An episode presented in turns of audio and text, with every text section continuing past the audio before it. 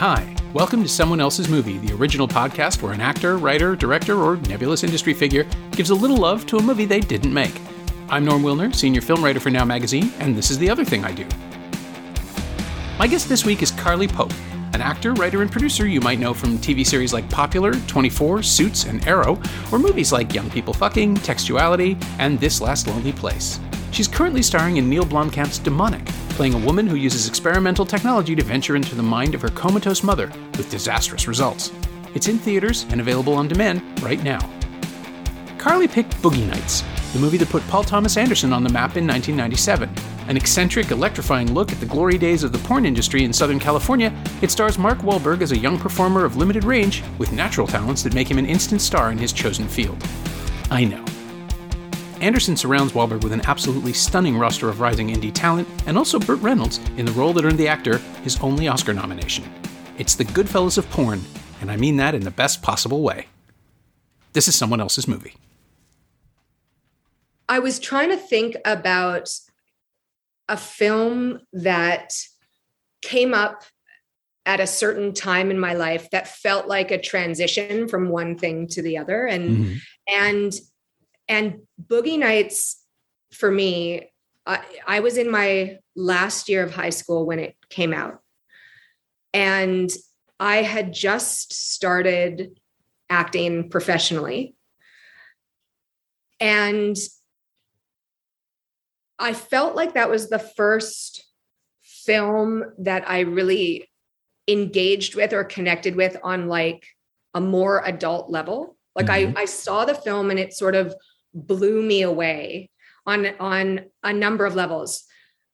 Do i think it's a perfect film? No but do, but i really really enjoyed it. Like i i i um was so entertained by it. I was moved by it. I was i was inspired by the performances in it. I was um, titillated by the you know the the other references the camera work. Like there were just there were the the soundtrack pardon me, the soundtrack, which oh, is great. Phenomenal. And and I just I felt like it was a really good combination of tone that I think it, it I think it I think I I think I it just percolated this feeling of like that's the type of thing I would want to do. That's the type of film. And also I think I really love a um an ensemble like i really love ensemble films and and and to me again it was just sort of i feel like paul thomas anderson just sort of like perfectly wove in the the elements that i was looking for especially at the time when i had sort of thought if i if i continue to act this is the type of thing i would want to be a part of. Oh see now that's yeah I totally understand that because the energy that comes off that film when you walk out of it is so buzzy and exciting. Even though like the second half of the film is a fairly grim descent into misery. Yeah. yeah. Anderson somehow gives you this incredible high coming out of it. I I saw it with a with an audience at the Uptown One in Toronto. I think must have been opening night because I missed it at TIFF.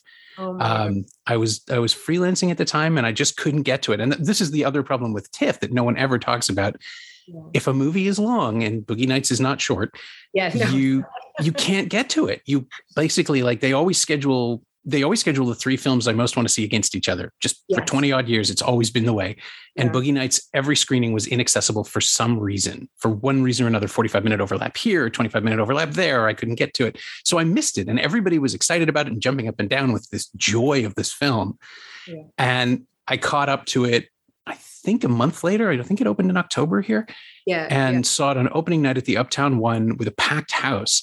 And it played like a roller coaster. You could just feel the room responding up and down and going with the characters and recoiling and, you know, like the big shock cut that divides the film, the jump from of course. Yeah. Yeah. Bill the, uh, murdering uh, someone.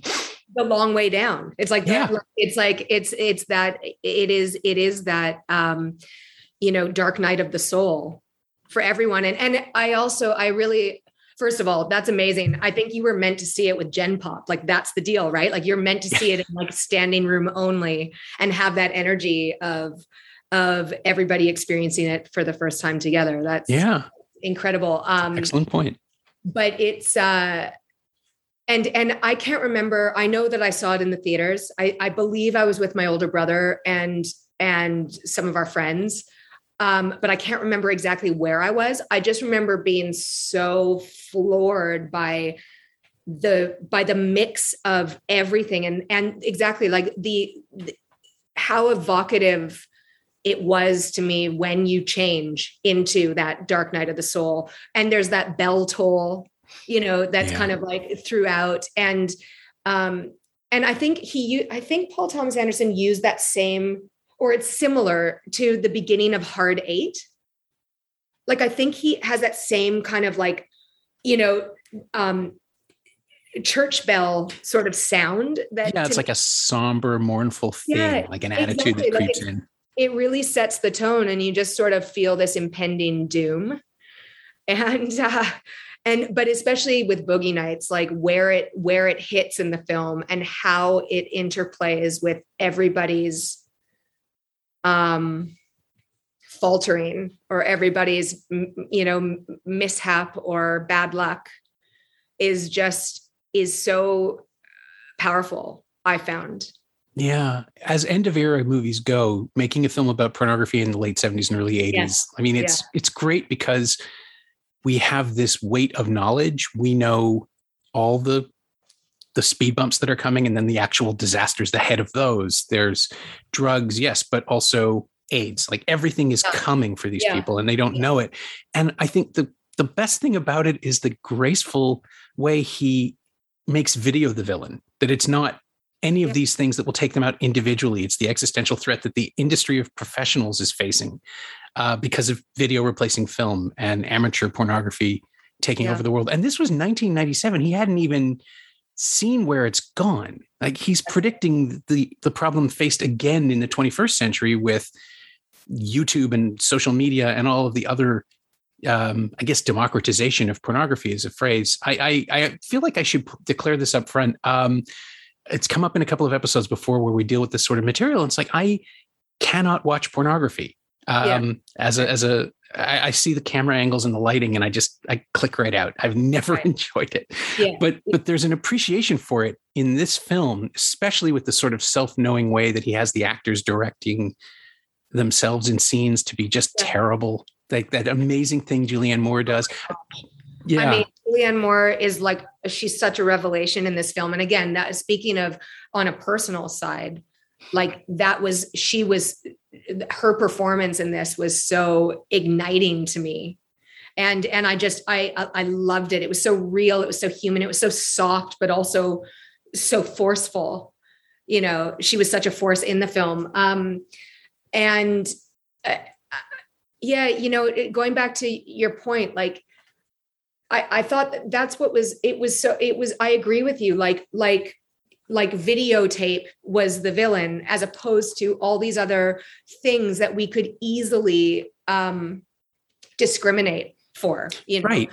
And and it wasn't that. It was the change from film to videotape. And and i think again burt reynolds like in one of the most amazing I, I just love him in this film. And as jack horner who's like this auteur you know, mm-hmm. he has to pivot and he has to learn and he and he stumbles through it. And i thought that that was just from like a filmmaking perspective because that was the thing too. In 1997 we're still shooting on film right? Like films yeah. are shooting on films. So hd looked terrible. And it's it's it's willingness to empathize with all of these characters who are at the end of their viability but don't all know it yeah. is just so it's so it's the thing it's it's weird it's a thing that anderson kind of stops doing after magnolia. Um, maybe punch drunk love. Punch drunk love is yeah. all about identifying yeah. with with barry but he starts creeping off into this colder mode yeah. as, as a director and i don't think it's a bad thing. I, I mean he's very very good at what he's doing and he wants to pursue it but i don't i also don't think that his later films have the same visceral impact. There will be blood does. That's sort of the the part where he he starts i'm, I'm actually arguing yeah. against myself uh, no no no I, I feel you though i understand what you're saying and, yeah. and there has been like a, a marked transition you know and yeah. again um, not necessarily not necessarily for worse it's just different and and I, I also appreciate that about him that there has been this evolution but I equally I equally appreciate that some of the earlier stuff, which are these true ensemble pieces where he's reusing the same troupe of mm-hmm. actors so frequently. You know, he's he's he's recycling a lot of the same concepts. And to me, they were just sort of like becoming b- bigger and better and more coalesced. And it like, and that's the thing. Uh, Magnolia is another one that I know you've had conversations yeah. about before, but I love Magnolia, Magnolia as a film was just like mind bending to me too. It was just so, it was so, I had so much feeling watching that film and so much feeling every time I've watched it since, you yeah. know? Um, and, and, uh, I think I do really appreciate a film that feels like well you're you're in a wor- you're in a world that that maybe we don't know about or maybe we have judgments about or maybe you know maybe we have preconceived notions. And then you know you're watching these really human stories. Like like the the porn in the film is not sensationalized at all. Sure. The porn in the film is very normalized you're, you're we're also seeing all the human elements that each person is facing as you as you're talking as you're speaking of that like these people are at the precipice of either either the end of their time or a transition into something else. You know you sure. have amber waves who goes on to be a director and you have buck swope who goes on to owning his his um, stereo store. Yeah he's an entrepreneur. I mean they all are right? They're all yeah and um and and you know you have um reed rothschild who's a magician who does his and he blends the worlds you know between magic and um titillation. And um so is i just yeah i just i don't know I, I i just felt like i was i was so engaged from like the beginning of that film from like the opening of you know like the neon like all the neon, all the neon lights and that whole start, and then that beautiful tracking shot through the nightclub and yeah. um and having uh like eh, the song um what's the song? It, um uh best of best of my love right? Oh yes yeah. The emotions it's like it's so fun. The energy is so high. And and i just i felt like again as far as openings go and i know that that was like an homage to goodfellas. And and i know that like that's where it was coming from but but still it, it was it was done with such with such energy and such lightness and and such particular like every character like i felt like i was like every character was not squandered in that opening. You know like we knew what we were going to get and we knew that we were going to see all those characters and i felt like he did a really fair job of showcasing everyone. Yeah and that's that's what i mean about the the idea that he loves everyone that he's he's introducing us to them with enthusiasm. He's not hanging clouds over people's heads or showing them in the middle of doing things they shouldn't be doing or that that might push us against their character. It just draws us in. It's like what is this person doing and why and who are they and will we see them again? Yeah. And his ability to cast. I mean, this is what um, I, I, held it up at the very beginning of the recording. I'm just letting listeners know. Uh, the cover for Boogie Nights is this great sort of artificial hand drawn poster look. And the incredible thing to me about that poster is that if you look very closely at it, the only people who vaguely look like themselves are Burt Reynolds, maybe William H. Macy, and Wahlberg.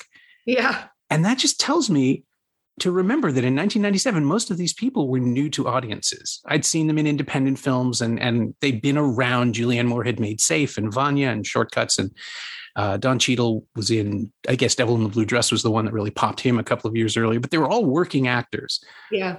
But Anderson's ability to cast each of these people and then surround Mark Wahlberg with them because he's not the strongest actor and he's very well suited to this role. Oh my they, God. They all play this it's a genuine supporting cast. Everybody has you get the sense that like it's the old theater joke, right? If someone leaves a room, they're probably in a different movie. We just don't get to see it. There's a sense that there's a life for everybody involved. Yeah. But the work that's going on, the way Reilly is just so quietly funny in a way that he hadn't been before, it yeah. just it speaks to everybody's future in the movie, not their characters necessarily, but every single one of these people is someone you're going to follow for the rest of their career.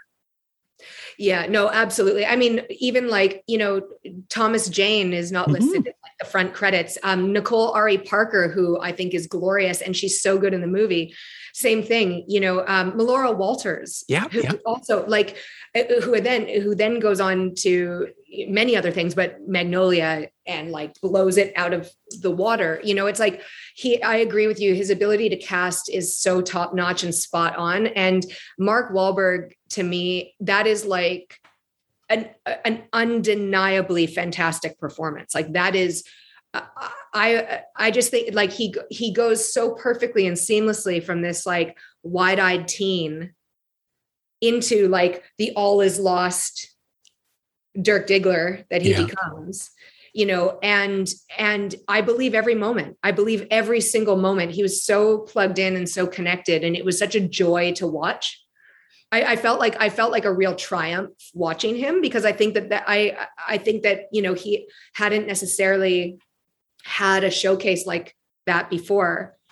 Um, certainly not the depth of the content of the film, you know, uh, and and he nailed it. I yeah. I I really like uh, I've followed every single thing that he was saying and doing, you know. Yeah. And, um, and yeah, I mean, e- like everybody, everybody is just there's so much.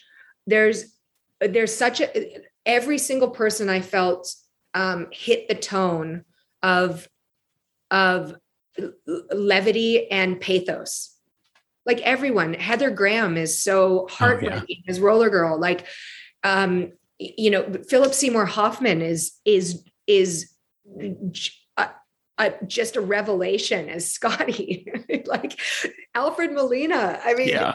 I, I just was, uh, I mean, I used to be able to quote the film. I can't anymore, but I used to be able to quote it. And, uh, and I feel like, you know, again, my older brother and all his friends, like it was a movie that we often circled back on and, and spoke about.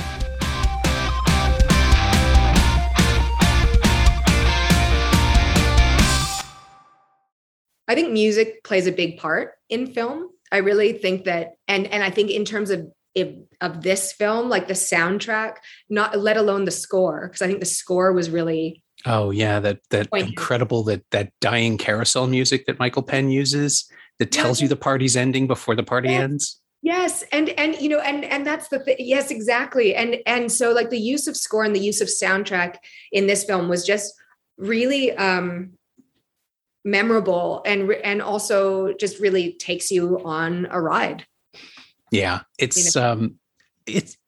I had seen Hard Eight and been sort of underwhelmed, I guess, just yeah. because it yeah. felt. I don't know why it felt airless. I've never really connected to it. It just yeah. felt like it was content with its premise and didn't and and now I understand he just wanted to focus on the performances and really what was happening in terms of the plot was just an excuse to get to the next scene. Yes. And so I can watch it now and think, oh, I see what he's doing. That just didn't yeah. click for me. I feel that way about the second half of the master, where you know the movie says everything it has to say right up until Freddie leaves on the motorcycle, and then sure, yeah, we're still going for another hour. But I get it; he's exploring the characters. But with with Boogie Nights, there is an energy and a, a a pacing, a musical pacing that he brings to it through the soundtrack that doesn't happen very often in his films. It happens again in Magnolia, but I think those are the only two. Yeah, I think so too. And and and I think like that's I guess to my point for me subjectively, like I think those are those are my two favorite films of his and I think that's a big reason why. Because I feel it it just it does sort of like move you on this kind of like other level, this other layer that adds to it. You know, and like the set the sound and the and the music and like everything added on to what's already going on with these characters and and the performances um it's just so like i i i felt like you know i i felt like i was in a speedball the whole time. Yeah. Just sort of like there was so much going on. I had so much feeling of of what was going on. And the other thing too even in going back to hard eight for a second i agree with you. Like it's not it's it's not my favorite by any means. The performances are all there. Absolutely. The cast is there. The performances are there. Um, but but i i felt like it was a little bit you know stagey. Though that said i really forgive that because it's like that was his first feature. Sure. Yeah. and and so that's the thing. Like i i forgive that that i understood what the plot was that he what what he wanted to tell. And again you know philip baker hall is I, again someone that i just inherently feel for you know like yeah. i inherently feel for philip baker hall i just think he's like he's um he's a sympathetic actor you know sympathetic relatable actor but what i was going to say is that even in hard eight which to me was not my favorite of his i still really appreciated like the rhythm and the cadence of his dialogue like mm-hmm. there's something about his dialogue that to me you would think it might feel too stagey you would think it might feel too cumbersome or specific but for some reason it works and and that was i found myself with Hard Eight going like i actually think I actually think it was like like the the the dialogue of the film didn't bother me. It was the rhythm of like the actual scenes mm. that that that bothered me. But I don't know if that makes sense. I guess it's that's kind of a it's kind of like a, a you know a half cooked idea. But no, I, no, it's it's pacing versus flow. I totally get that. There's yeah, there's the naturalistic pacing of dialogue, and then there's what's happening in in the film to guide you yeah yeah and and uh, but i but i i can i i hear his dialogue i guess is what i'm saying and you can hear it in boogie nights as well but again it it it doesn't bo- it doesn't bother me at all. Like uh, oftentimes if i'm watching a film and i can hear the dialogue i kind of tune out because i'm like oh okay this is just like it was great on the page but oh, it doesn't really work coming out of a human. You know like coming out of like a, a human voice 3d person. But in this case like i i just really appreciate his his and again as i mentioned i could in the past quote the film. It was and i could give you an example but it, it but it is something that i that i notice especially I did notice it in Hard Eight. I certainly noticed it in Boogie Nights, and I noticed it in Magnolia too. And I just and and beyond. I mean, it's almost like he he writes with you know there is kind of there is a rhythm it's almost like poetry but it doesn't it doesn't feel that way when you receive it as an audience or at least for me it didn't yeah well boogie nights feels like the movie where he found himself or at least the movie where he was able to do exactly what he wanted even though there were compromises he originally wanted to make it three hours long and nc-17 and new line said you can have an r rating or bring it in under three hours and probably will still have an r rating and the amazing thing is I, I discovered this a little while ago. He fought the R rating thing harder than almost anything else because he was convinced that this wouldn't have a market, that audiences wouldn't care. It was going to be a niche picture no matter what he did. And the influence that it's had and the way that it resonates throughout the independent film culture for, you know, 15 years, I think there's echoes of Boogie Nights and all sorts of things. I love the idea that he didn't see that. That this whole film is about prescience and knowing what's going to happen and being ahead of the characters. We don't know exactly what's going to happen to them, but we know that the industry they're working in isn't going to be the same by the time we're watching the movie. Um. And that he just had this amazing blind spot of his own, I think is just wonderful because he sees everything except that. Yeah, no, that's a good that's a good point.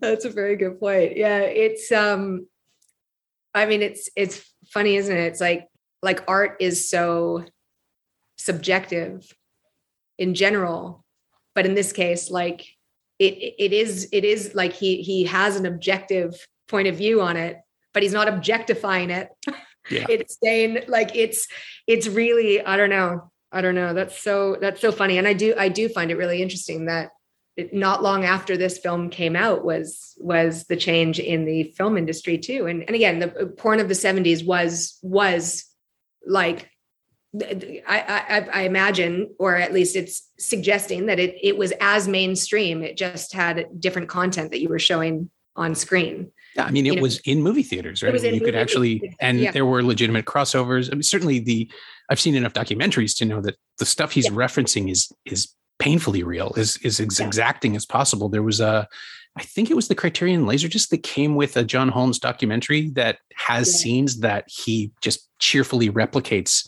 for Dirk and and uh, and Reed in the course of Boogie Nights. Um, this the first scene we see with Amber is a scene that John Holmes played, and it's oh, just like, it's almost line for line. It's definitely shot for shot. it's jarring to see amazing. it. Amazing. I'd actually really like to see that documentary. I had heard about that and I haven't I haven't checked it out, but it would be interesting, especially after talking about Boogie Nights, to kind of go back. Yeah. No, he's steeped in this stuff. I mean, it's it it's I get the early comparisons of of uh of Boogie Nights to Pulp Fiction, right? Because of a big ensemble cast and a stylized approach, in the sense that the director is recreating a mode that he absolutely knows inside and out and loves very much. Yeah. But I never understood the larger comparison because Tarantino is uh, he's he's like a cultural magpie. He's taking pieces from the movies that he likes and making new movies out of them, whereas Anderson is creating a whole world. Yeah. And then just it's as immersive. Like we're getting the same sense of texture and the and the love of interaction and the strange things that happen inside of it. But I think like I honestly think the Jessie's girl sequence with Molina is better than a Tarantino sequence for that thing. Like he gives you this yeah. and again to to to go back to Mark Wahlberg being so much better in this than he could have been.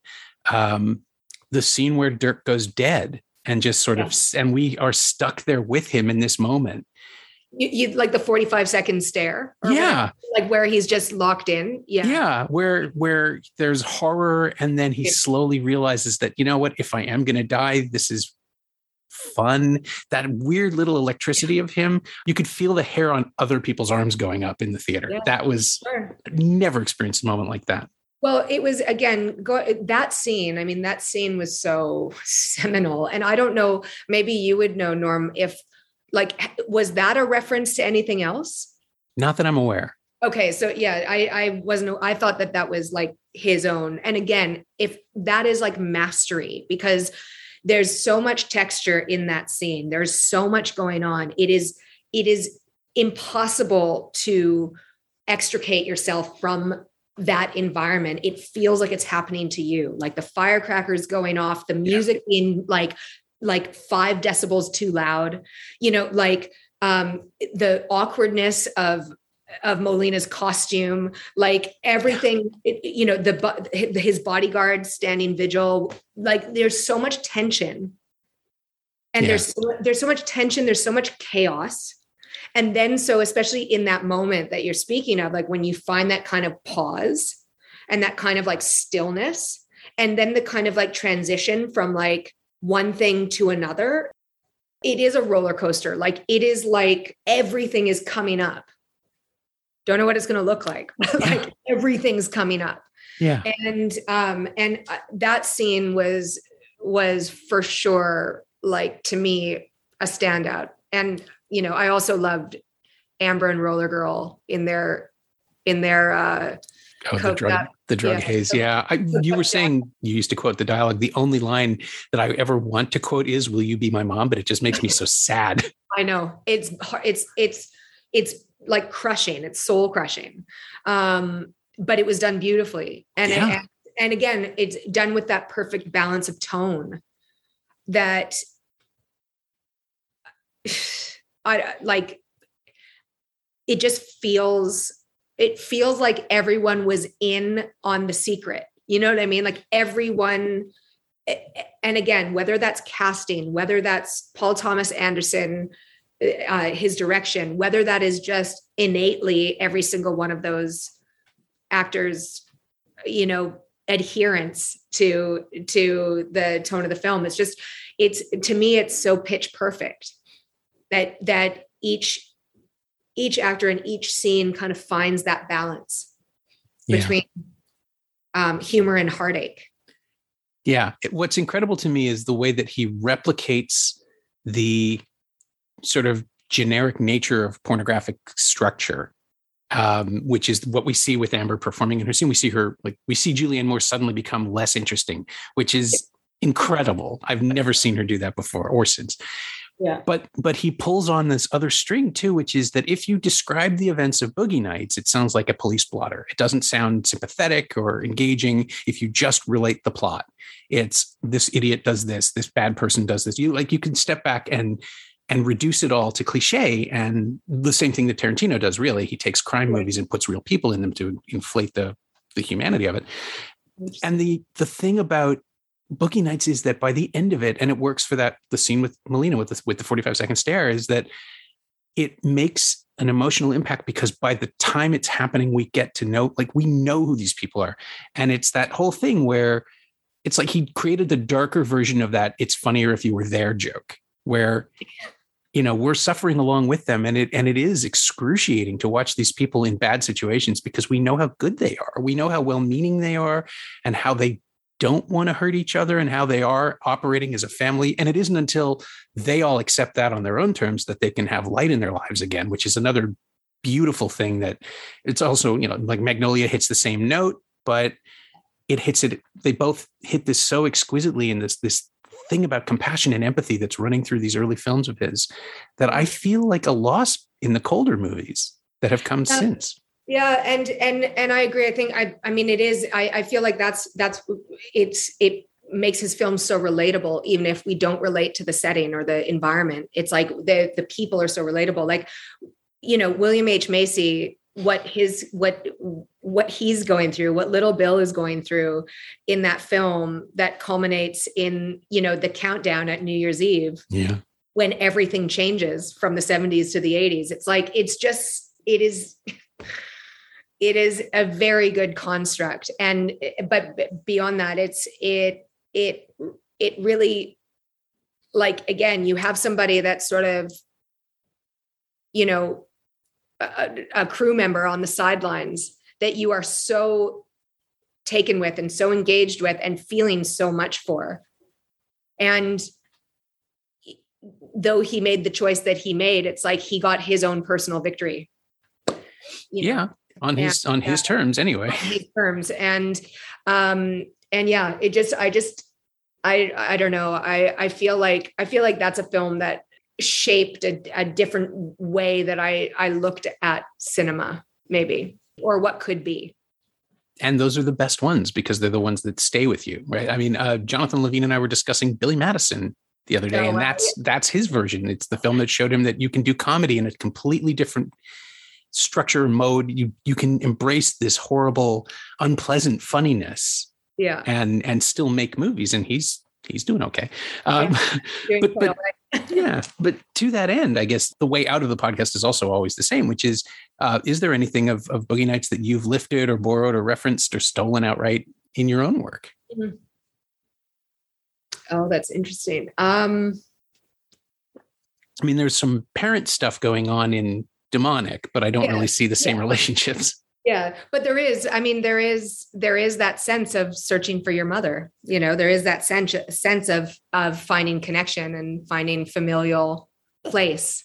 So so there there is that. I mean, I wouldn't say that I directly was um, you know, uh, uh, I was directly channeling Roller Girl in my performance in Demonic, but uh, but I I definitely do feel like um if if anything that i've taken from boogie nights it is that sense of like finding the human element in every story. It is that sense of trying to like like connect and plug into something that's relatable and and uh, hopefully take an audience on that journey. Yeah. Well plus if you'd had roller skates you would have probably gotten out of the problems a lot faster.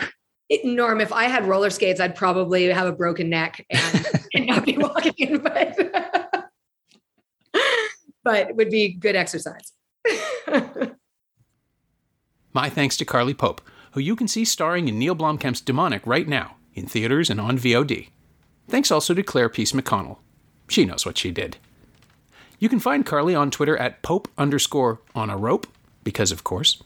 And you can find Boogie Nights on Blu ray and DVD from New Line Home Entertainment in a special edition that has most of the amazing supplements produced for the Criterion Collection's Laserdisc edition. It's also streaming on Netflix in the US and Canada, and on Crave and Amazon Prime Video Starz channel in Canada as well. It's also available to rent or buy on most VOD platforms. As always, you can find me on Twitter at Norm Wilner and elsewhere on the internet at nowtoronto.com, where I'm hosting a bunch of podcasts these days and writing the weekly Now streaming letter, which will be relaunching around Labor Day weekend in a cool new format. I'll tell you where to find it. And you can find this podcast on Twitter at Semcast, S E M Cast, and on the web, actually, someoneelsesmovie.com is being problematic right now. The migration to Simplecast borked the someoneelsesmovie.com site, so um, I'll figure it out. Anyway, check Twitter. You'll you'll always find links there. Our theme song is by The Last Year. If you like it or the show in general, please say so. Leave a review wherever you've been enjoying us. Every little bit helps. It truly does. And check out the other shows on the Frequency Podcast Network while you're there. Watch movies, stay safe, wear a mask if you go out, get your shot when you can. I'll see you next time.